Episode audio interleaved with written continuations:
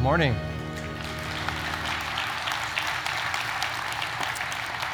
Well, you'll experience jet lag, Andy, this morning.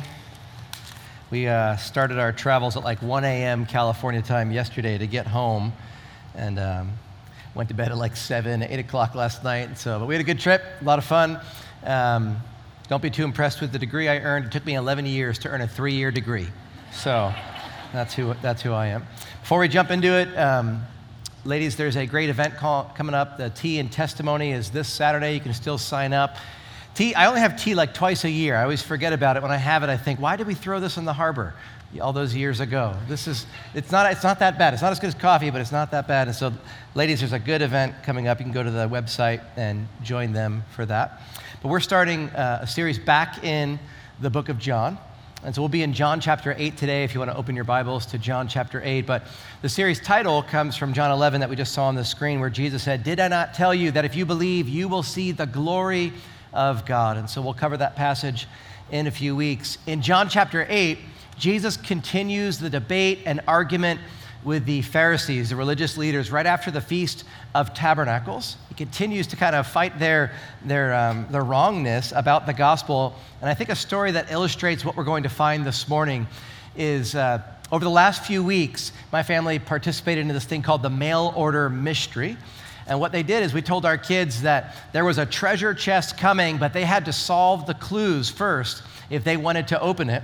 And so it was a six week snail mail delivery of all of these interesting clues. We'll put a picture on the screen of all the things that our family got. They would run to the mailbox and get letters addressed to Abigail, Gideon, and Titus, and it would give them clues and maps and you know, fake magazines about pirates. And, and finally, a box of treasure came, and if they solved it, they used the right key to open it up. They had to discover the truth first if they wanted the treasure. And that's what we see here in the scripture. If we want the gift, if we want the gift of the grace of God, then we need to know the truth about Jesus. And God's grace is beneficial in this life and in the life to come, but it has to be connected with the truth of who Jesus is. Remember in John chapter 1, Jesus was described in verse 14 as full of both grace and truth. And we see that in full display here in John chapter 8. God's glory is on display in the life of Jesus. We see both grace and truth. And so, John chapter 8, it says, Jesus went to the Mount of Olives. At dawn, he appeared again in the temple courts where all the people gathered around him, and he sat down to teach them. The teachers of the law and the Pharisees brought in a woman caught in adultery. They made her stand before the group and said to Jesus, Teacher, this woman was caught in the act of adultery. In the law of Moses, it commands us to stone such women. Now, what do you say? They were using this question as a trap in order to have a basis for accusing Jesus. But Jesus bent down and started to write on the ground with his finger. When they kept on questioning him, he straightened up and said to them, Let any one of you who is without sin be the first to throw a stone at her. Again, he stooped down and wrote on the ground. At this, those who heard began to go away, one at a time, the older ones first, until only Jesus was left with the woman standing there. Jesus straightened up and asked her, Woman, where are they? Has no one condemned you? No one, sir, she said. Then neither do I condemn you, Jesus declared. Go now and leave your life of sin. This, this horribly awkward and uncomfortable story really illustrates all of our lives right? We've all been caught in sin and experienced what this woman has experienced, but the grace and truth of Jesus brought to any of our sinful situations is amazing. Now, I'm going to put a picture of a 15th century painting of this story on the screen here. And I think that captured the situation well. There's one person with his finger pointed up at God, kind of saying, God is against this. Another person's counting all of her many sins on his finger. There's someone angrily looking at her, somebody smirking as they look at her, and even you see the, the violence that's about to come as a guard in armor is holding her and has a stick in his hand, and Jesus is just saying, Slow down, everybody. And we see the grace and truth of Jesus on display. But we learn some characteristics about sin that we all share in this story. First, sin's discovery. Sin will always be found out, the scripture says and we've all experienced being caught in our own sin. Now, the devil is going to lie to us and say, You will never get caught. Nobody's ever going to know. So you get all the pleasure of the sin and you'll never be caught. And it's just a lie. The devil's a liar. He doesn't actually even mean that. He knows and he wants you to get caught so you experience all the pain that comes along with sin. And so it is a lie to say we will not be discovered in our sin. And this woman was caught in her adultery. Obviously, there was a man involved. right? Obviously, there was someone else that they let off the hook. And so there's all kinds of wickedness going on in this trap that they're setting for Jesus. This man is just as guilty, even though this whole thing seems orchestrated. So sin's discovery is seen, but also sin's shame. They made her, in verse 3, stand before the crowd. They made her stand up there, not having dressed appropriately, caught and dragged out right there, and her shame is on full display. And we have felt that. When we're caught in sin, we feel so embarrassed, so shameful. We, we, we, we regret what we have done. Why did I ever do this? Now, we know the feeling of shame in our own sin. And then we see sin's punishment. They were right to say the law commanded that we would stone such women and men for this adultery. There are consequences for our sin broken relationships, ruined lives.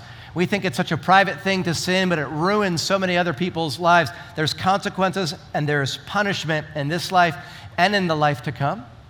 But then these, these zealous religious rulers made a big mistake. You see, they brought this sinner to Jesus and said, Now, what do you say about it? And here we encounter sin's Savior. And this is the hope that we all have in our sin is that there is a Savior of our sin. Jesus, when he's encountered, says this in verse 7 Let any one of you who is without sin cast the first stone. So none of us would be able to throw a stone, right? And so one at a time, these people begin to leave. What Jesus is doing is reminding them they are all sinners and thus not fit to be judges.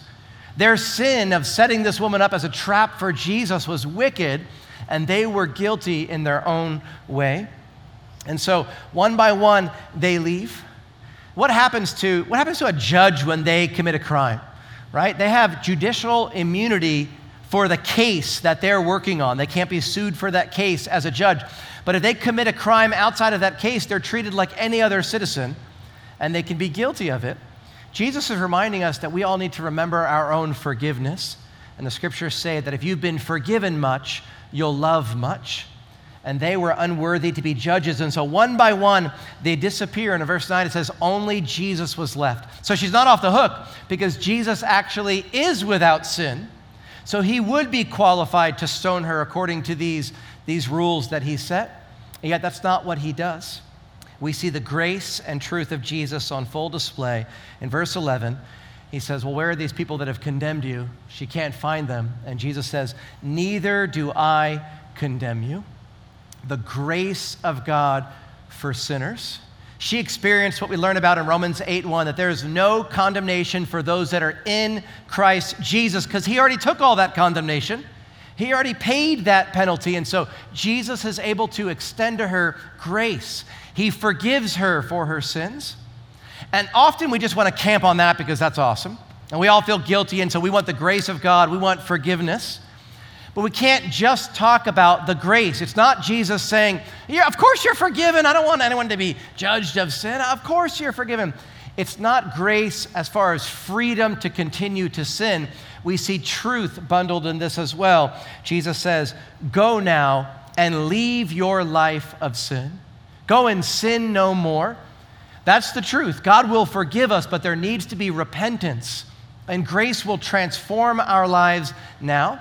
You can't just get the, the get out of hell free package and live however you want because God will not be mocked. But also, God doesn't want you to live such a destructive lifestyle where you're constantly in shame and hurting the people around you.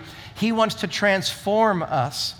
And so we see grace and truth. Jesus makes it clear here that all sexual immorality is wrong. And so, if we find ourselves today in sexual immorality and believing the lies of the enemy that we will not be caught, we need to repent of that. We need to confess that sin. Grace and truth. Jesus will forgive us, but we need to leave that lifestyle of sin, is the clear message of the gospel that we see here. Now, where these judges, these religious rulers got it wrong is their zeal, and, and they, were, they were almost pleased to punish this lady. They were excited about it. But confrontation, when done right, has a lot more tears than anger. We feel so righteous in our anger, and, and there is a righteous anger that we can experience. But there should also be a brokenness in our heart, recognizing that we are sinners and other people are caught up in sin and not yet freed from it. So we want this gift of grace that Jesus has, but we need to know the truth if we're going to get that. Jesus offers to be our guide to the truth. We see this in verse 12. It says, When Jesus spoke again to the people, he said, I am the light of the world. Whoever follows me will never walk in darkness, but will have the light of life. We stumble around and trip when there is no light. There, there's a restaurant in Temecula that's kind of bringing that trend that started a few years ago of eating in absolute darkness. Have you heard of this? People, you are served your food completely in a room that is in darkness, that there's no moment of light when the waiter or waitress brings the food in. It's entirely in darkness. And so there's a lot of trust. You have to trust the person giving you the food, that it's something that's edible and not disgusting, not a plate full of worms or something. I mean, like, there's a lot of trust involved when you cannot see. They think it heightens the other senses. Would you do this? Would you go to Temecula and say, I'm going to eat in absolute darkness? Many people are saying, I can't. I can't handle it. I need to know. I need to know the truth. But think about what we trust for truth. The number one thing that all of us trust for truth is our feelings. And yet our feelings come and go. The word of the Lord endures forever, but our feelings come and go. And we say it's got to be right or wrong because this is how I feel about it. Well, that's a dangerous way to judge truth. We, we trust the news, even though there's obviously a bias that's there. We trust a YouTube education, right? Hey, this guy has 200 followers. Well, I mean, it's on the internet, it can't be wrong, right? And we just believe them because they're an influencer, even if there's logical fallacies all over the argument that they're trying to make. We trust so much. God is offering to be our guide and gives us the scriptures as a clear way to determine truth. There are there's big consequences for not believing the truth about Jesus. Jesus doesn't sugarcoat it. Here's what he says in verse 24 I told you that you would die in your sins. If you do not believe that I am He, you will indeed die in your sins. This is, this is serious. Jesus is saying there's consequences to not believing in Him. And so we've got to decide what we're going to wager our life on. I, I'm no longer a betting man. No longer. 20 years ago, New York University, I'm a student, I'm walking down Fulton Street, and I see my opportunity to get rich in life three card monte on a piece of cardboard laid out on the side of the streets and they're sitting there flipping these cards over, and all of a sudden I realize I can do this. I can make a, I can make a lot of money here. Some guy reaches over and bends the corner of a card without the dealer even noticing. Come to find out that's his buddy, but so he starts making every single play. He's guessing right. I'm like, I got to get in on this. So, so I throw down money and lose immediately. I'm like, what? Well, I, so I throw down more money, and now I'm like, oh my goodness, I lost twice. Now I need to make back my money. So I start throwing down more money. I ended up going to the ATM four or five times that morning and spending just $10, $20 just on ATM fees. Within minutes, I lost $250. And I was sure I would make the money. So I call a friend saying, I can't believe I'm losing. And he goes, Hold on, I know the secret. I know the secret. Just wait there. And then he brings his laptop down and pretends to fumble over the Wi Fi. I'm like, Hurry up before the police chase this valuable business away. You know, I, I, I got to get. And, and he was so slow in telling me the secret that the police came and chased them away. I said, What have you done to me? He said, I saved you another $250 by stalling. I'm like, Oh, I wish I didn't have real friends like that, but I would have made the money back. But I decided then I'm not going to be a betting man. And so whoever wins a sporting event doesn't really matter to me because I'll always eat hot wings, and so I'm always a winner. But listen, when Jesus says that we're going to die in our sins if we don't believe who he is, I am waging my life. I am betting on the life of Jesus for me. There, in the 16th century, there was an argument called uh, Pascal's wager. It's not a proof for God, it's not a reason to believe in God, but it shows you the consequences of believing or not believing. If you do believe and God does exist, you go to heaven. If you do believe and God doesn't exist, well, nothing really happens. You die and, and, and disappear. If you don't believe and God exists, then you go to hell for rebelling against Him. If you don't believe in God doesn't exist, well, then nothing really happens. We've got to decide where we want to place ourselves on that bet. It's not, a, it's not a reason to believe, but it shows us we need to take this decision seriously about believing in Jesus. So, the greatest question that we can ask, we see in verse 25, they say, Who are you? Who are you? Tell us who you are. And the clarity that we need to answer that question of who Jesus is is found in the crucifixion itself. Verse 28, Jesus said, When you have lifted up the Son of Man, when you have crucified him, then you will know that I am he. This is what sets Christianity apart from other religions that our God, the true God, came down to earth to relate to us, but then also to die in our place for us. If you lack a passion for Jesus, you lack a passion for God, you need to think on the crucifixion more. If you think following him is optional and his ways are just good suggestions, you need to think on the crucifixion. Why would Jesus die if our sins really weren't a big deal and we could really choose for ourselves how we handle them? The crucifixion tells us everything. And at this moment in verse 30, it says, Even as he spoke, many believed in him. And so to, to believe in Jesus has some benefits. And, and the main one we see here is that those who believe in Jesus are freed from their sin verse 31. To the Jews who had believed him, Jesus said, If you hold to my teaching, you are really my disciples. Then you will know the truth, and the truth will set you free. But notice Jesus says, If you hold to my teaching, he's talking to people who say they believe in Jesus, but he's giving them a further clarification saying, if you hold to my teaching, if you abide in my word, if you obey the scriptures, if you believe in me so much that you're willing to follow me and change your life, you realize you're walking in one way away from God and following Jesus is towards God. That means that something in our life has to change. If we'll do that, then we are really his disciples. And so these are people that believe but weren't ready to surrender their lives, their actions to Jesus. That's a dangerous place to be. God has rigged it to be an all or nothing experience with Him because that's the only way we'll experience freedom from sin now is if we truly believe and so our decisions start to change to honor God. The truth will set us free.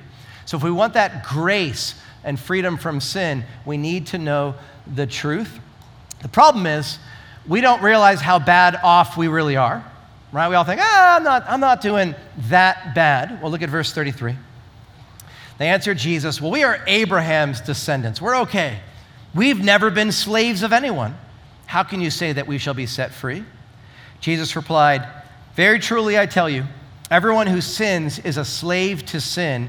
Now, a slave has no permanent place in the family, but a son belongs to it forever. So if the son sets you free, you will be free indeed. And then they said, Well, Abraham's our father, right? That's how they reacted we see some characteristics of our spiritual condition in this passage I just read. The first is that we experience spiritual blindness apart from Jesus. He's the light of the world. We are spiritually blind. They said, We've never been slaves of anyone. It takes more than one hand to count all the nations that have enslaved the people of Israel. What are they talking? There's Romans standing right next to them in that moment. They are not free, but they don't see their need for Jesus. Their reaction wasn't wonderful. He'll set us free, but we're good. We don't need you. They were oblivious to their need, they were blinded to it. Now, there's kind of an inside joke on staff that I'm oblivious to what happens in my own office. And so the, the staff will try and tease me, and they'll put like a big three foot by two foot picture on the wall. And then weeks later, if I haven't said anything about it, they're like, it's not being fun anymore. Look at this new picture we put in your office. I'm like, oh, that's, I haven't seen that. One time they took a picture of my family and cut out little circles of their faces and put them on my family's photo on my shelf. And three weeks later, they said, This isn't even fun. Look at their photo. I'm like, Oh, that's cute. That's funny. I, I'm just a little oblivious to those changes that don't matter to me. Our sin should not be something we're oblivious to. We have the Ten Commandments, we have the Sermon on the Mount. We don't have to look far to recognize we are guilty sinners apart from Jesus. And there is spiritual bondage when we are caught up in sin. Jesus said, Everyone who sins is a slave of sin. And I'm sure you've felt this at some point in your life where you say, I'm just going to do this one more time and then I'll stop. I'm just going to privately do this, no one's going to know, and then I will stop. And, and you can't stop. And you feel that bondage of sin that it owns you. that you cannot do the things that you want to do. You will keep on going back to those sinful desires, and it's powerful. And I've experienced that in my life, and, and Jesus has to be the one that sets us free from that. There is spiritual bondage, but there is, with Jesus, spiritual freedom. In verse 36, it says, If the Son sets you free, you are free indeed. It doesn't say try harder to resist sin, although we should, by God's grace, do that It says, If the Son sets you free, you'll be free indeed. And for some, it's the moment of their salvation that they are set free from sin, and others have to fight against temptation their entire life. And God is still honored in that battle of them stumbling but getting up again to repent of their sins and follow after Jesus. The Son will set us free. But what is required is spiritual adoption. See, their defense is we're Abraham's descendants. Abraham is our father. We're the people of Israel, but they're illustrating that God is not their father, that they have not been adopted into God's family. Jesus says they're actually worse off than they think. His response to them saying, We're good, we're the people of Israel, is this in verse 44 You belong to your father, the devil, and you want to carry out your father's desires. He was a murderer from the beginning, not holding to the truth, for there's no truth in him. When he lies, he speaks his native language for he is a liar and the father of lies. And these people are lying about Jesus and who he is, and they're trying to murder him. And Jesus says, Yeah, your actions show that your father is actually the devil. The scriptures are clear. We are children of wrath if we are not children of God. We must be adopted into God's family because of what Jesus has done. And so Jesus makes it as clear as possible after sharing things are not looking good for people that they need salvation from sin's Savior. And so he tells them as clearly as ever that he is God. Now, it might not look clear to us, but it was very clear to them. Here's what Jesus said. Verse 56 Your father Abraham rejoiced at the thought of seeing my day. He saw it and was glad. You are not yet 50 years old, they said to him, and you have seen Abraham. Very truly, I tell you, Jesus answered, Before Abraham was born, I am. At this, they, spicked, they picked up stones to stone him, but Jesus hid himself, slipping away from the temple grounds. You see, Jesus is referencing a moment that God had with Moses in uh, Exodus chapter 3, verse 14, where God made it very clear what his name was and what Moses should say his name was. God said to Moses, I am who I am. This is what you should say to the Israelites I am has sent me to you. This crowd knew that Jesus was saying that he was God, and so they were about to stone him for this blasphemy. Jesus claiming to be God only leads us to, I think, four different options as far as how we respond to this statement. I'll put all four options on the screen here and we'll walk through them. The first option is maybe Jesus didn't make this claim at all. Maybe this was written about Jesus hundreds of years later as people, you know, worked on the Bible. Well, then Jesus is really just a legend, and we shouldn't judge him for this claim that he is God. That was written in there. Doesn't make a lot of sense. Why would Jewish people, the early followers of Jesus, in the one religion in the world that believed there was only one God, not many gods, now say there's two gods if they were making the whole thing up? It doesn't make a lot of sense. C.S. Lewis in this article on the bottom of the screen, go to cornerstone.com slash four options really spells out why it isn't a legend. So if it's not a legend, if he really did claim to be God, we're left with three options. If it's not true, if it's not true, then he did not know it was false, then he's nuts. He's a lunatic. Right? If he's sitting there saying, I'm God, but he's not God, he's crazy. And then why are we look, listening to all the good things that we see him saying? Or maybe he knew it was false and he's a liar. Well, that's wicked. So, why are we saying Jesus is a good moral teacher if he's saying, I am God, I'll save you, and he's lying about the whole thing? Our options are either he's a legend, he didn't say it. If he did say it and it wasn't true, he's a lunatic or a liar. But if he made this claim and it was true, then he is our Lord. Those are the options that we're given. This is what we have to choose from because Jesus makes it clear, not just in this passage, that he is God. So, how does grace and truth work in our life? We saw a wicked mock courtroom scene in the middle of a street at, to start this chapter. Well, we all find ourselves in a righteous courtroom. We are guilty, just like this woman and the man caught in adultery. We find ourselves guilty.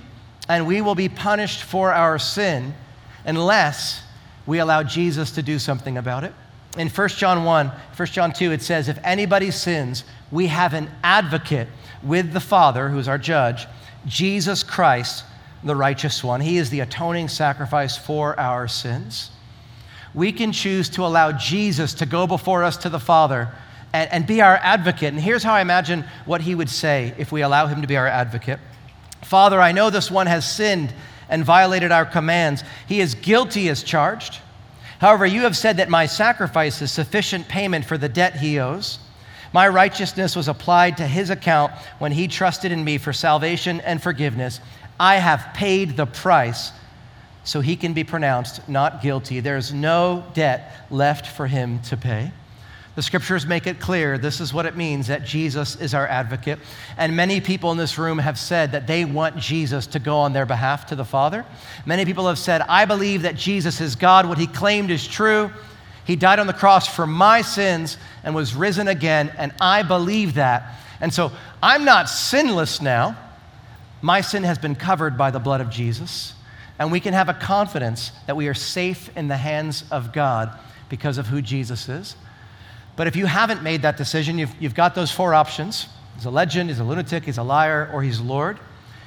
If you've decided that Jesus is Lord and you want to begin to follow him, I want to give you an opportunity to do that.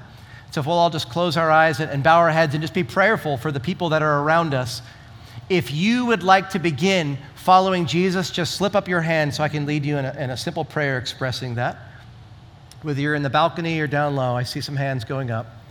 Just raise your hand and I'll lead you in a simple prayer expressing your heart of following God. Great, I see hands going up. Awesome. If you raised your hand and if you believe this, you could pray something like this. You can say it out loud or in the quietness of your own heart. Just say it sincerely. Dear God, I know that I'm a sinner. Please forgive me because of who Jesus is. I believe He's God. He died on the cross for my sins and rose again three days later. So make me a new creation because of Jesus. Give me strength to follow after Him, to repent of my sins, and to walk with my God. In Jesus' name, amen. Well, if that expresses your heart, then we want to rejoice with you that you've made that decision. But that's not something that you should keep private. That's a big deal. It requires some life change. And so if you'll text the word journey to that number, that just lets us know that we need to support you in this. But you can also come over here and talk with Pastor Raul. He wants to give you a Bible and just pray with you as you start your new journey with the Lord. And maybe you need prayer about all the other things, all the other chaos that's going on in this world. This world's scary. A week after my family left Chicago, just last week, and we were saying, man, this city's a lot safer than we thought it was. This was a beautiful city. A week later, in the same spot we were standing, a kid was shot.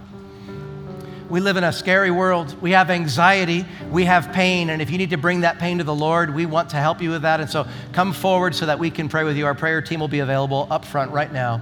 God bless you guys, and we'll see you next week.